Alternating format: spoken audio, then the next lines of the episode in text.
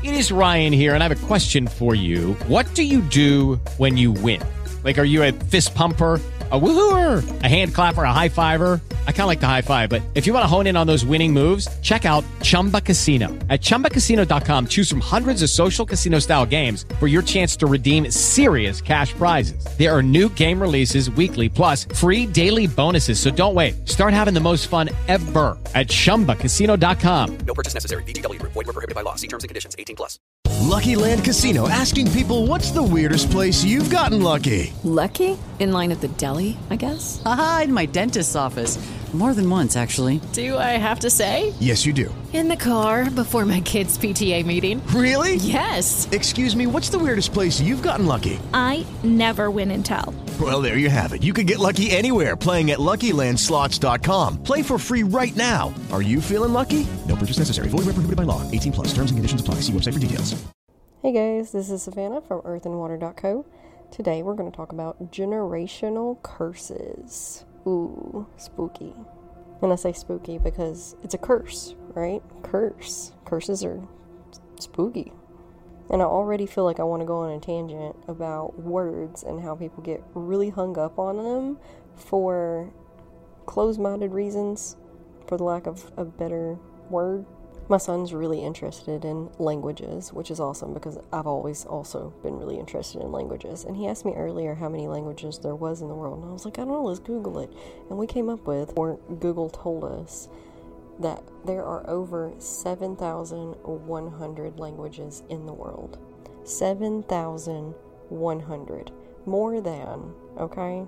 Pause this and think about the vastness of that. Entire languages, which means entire worlds, because our language shapes our world.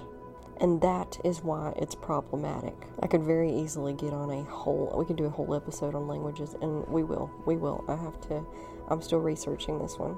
Long story short, words are abstract at best. When you're engaging in communication, and that means talking to someone, hanging out with someone, trying to understand someone, listening to someone, uh, but also reading things, consuming content the words used, the specific words used, should be taken at at least level three. As in, like, they're not the primary source that you're paying attention to, okay? They're like, they're not even the secondary source you're paying attention to. They're the third one. If you get hung up on the words being used, you miss the intention and the message behind them if they don't fall within the realms of what words you would have used for such things. And right there, you cut off understanding. For example, my use of the word witchcraft has definitely given me problems. For one, I live in the Bible Belt, so there's that. It took me a very long time to, which, you know, we can go on a tangent about that as well. When the word witchcraft started popping up all over the internet, kind of mainstream like, I was like, oh, how cute. They think they're witches. How sweet. But I completely wrote it off. Like, I didn't take any merit in it whatsoever. I was like, that's definitely not what I'm doing. And then I kept doing what I was doing, and turns out, yeah, that's exactly what we're labeling as witchcraft these days. There's a book I highly recommend. It's very good. It's called The Inner Temple of Witchcraft, I believe. That's with me not getting up to go find it to tell you exactly. Actually, let's Google it. I can do that. The Inner Temple of Witchcraft by Christopher Penczak. I'll link it below for you. But I had this book. My friend wanted me to read it with her. She picked it out. I was like, meh.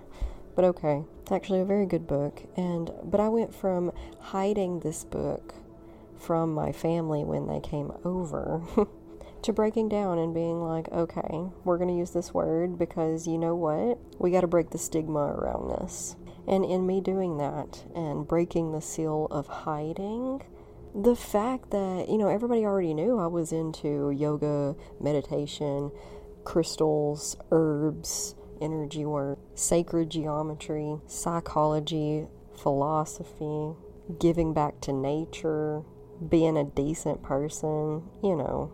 And wrapping it all together in a neat little package is what we're calling witchcraft these days. And so I broke down, and the first ever content that I produced using that word was like the second episode of this podcast. Of course, it has its own accompanying blog post. I explained all of this, okay? Why are people still afraid of the word witchcraft? But I've had people come to me and tell me that I need to use different words, and I've had um, a former employer blocked me across all social media platforms. I cannot prove, I do not know for a fact it was because I posted this episode and used that word, but I'm pretty pretty confident that that's what it was. And on one hand, I get it, you know, I was hiding the book from my family. Okay, I totally get it. I was born and raised in the Bible Belt, North Alabama, like yeah, I feel you. I understand, sorta. At the same time, though, y'all, it is 2023. You have access to Google. I explain myself fully in everything I post. I think, I hope. If I don't, let me know. Talk to me about it, you know? At this point, if you're, it's on you, you know? So, anyway, the reason I bring all of this up and go on that huge tangent, which is half as long as m- most of my episodes, is because we're talking about generational curses, which falls right into all of this. So, what do we mean by generational curse? Chances are, if you're here, you probably already know, but for those who are just, you know, following along because they're supporting me or whatever, let's explain it to them. Generational curses are what we're calling trauma that is passed down through generations.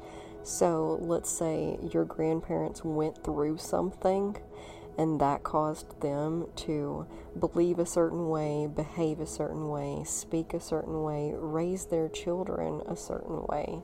And then their children turned around, like adopted these patterns because, you know, we learn most from our caregivers. And they turned around and had children of their own, and voila, treated them the exact same way. Now, this particular curse in our scenario here is only three generations long, right? Zoom out a little bit and think about how long people have been on this planet, and that's how long they've been acquiring this or been doing this. Getting something and then passing it down to the next generation without much of a thought on how that affects the future and the people of the future and society and culture as a whole. Because, gosh, there are most definitely things that happened thousands of years ago that are still affecting us today, I promise you. So take a second to think about your caregivers, your parents, your grandparents, your aunts, your uncles, whoever helped raise you. There was probably lots of people. Anything negative on about how they treated you and that you took from and integrated into your being, your belief system, how you act, how you interact, how you think, how you speak, how you be. They those things were given to you by them. Where did they get them? Probably from someone else. And thus, here we are. That is what a generational curse is. For one, we're not going to be angry with this. It is what it is at this point. There's nothing we can do to change the past. We can just move forward. Although, you know, by healing yourself, you heal past generations and whatnot. We can dissect that statement a lot. For the most part, like, of course, there's bad eggs here and there, of course. But for the most part, everybody has been doing the best that they could up until this point. And we didn't have internet until just a little while ago. So there was not any way that we could communicate with one another and figure out that we were, you know, in the first place, A, doing something wrong at all because we didn't even know that much. You know, if you've never seen a pair of shoes in your life, you don't know that you don't know how to tie them. So we're not going to be mad about the past. We're going to try and find acceptance, okay? People talk about forgiveness. I, you know, acceptance. We'll do an episode on that one day. Make sure you like and subscribe or whatever you do over here. Okay, great. So now what? So we have the thing. We're reluctantly not mad about the thing, or at least trying not to be mad about the thing. How do we fix the thing? Honestly, it really boils down to the same way you fix all the other trauma and healing and whatnot. For one, I find it super helpful to identify it to begin with so that you can, once you identify it, you can more easily recognize it and the things that it's causing when it pops up.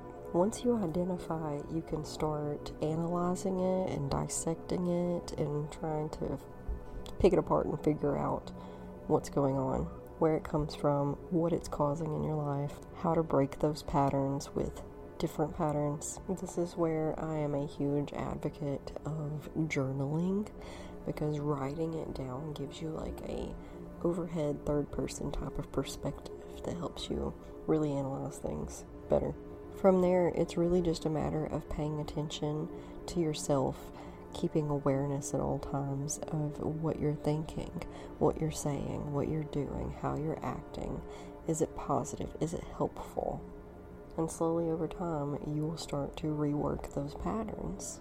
Sorry, I know everybody's always looking for some key to success and key to healing and some magic pill essentially to fix it, but it's all it always comes back to the same thing, okay? practicing, practicing, practicing awareness, mindfulness, just doing a little bit better than last time or this time, even. Okay, it doesn't have to be like if you lose your temper this time, you don't have to wait until next time to try again. If you lose your temper this time, you can you can realize that. Pause. Hold on a second.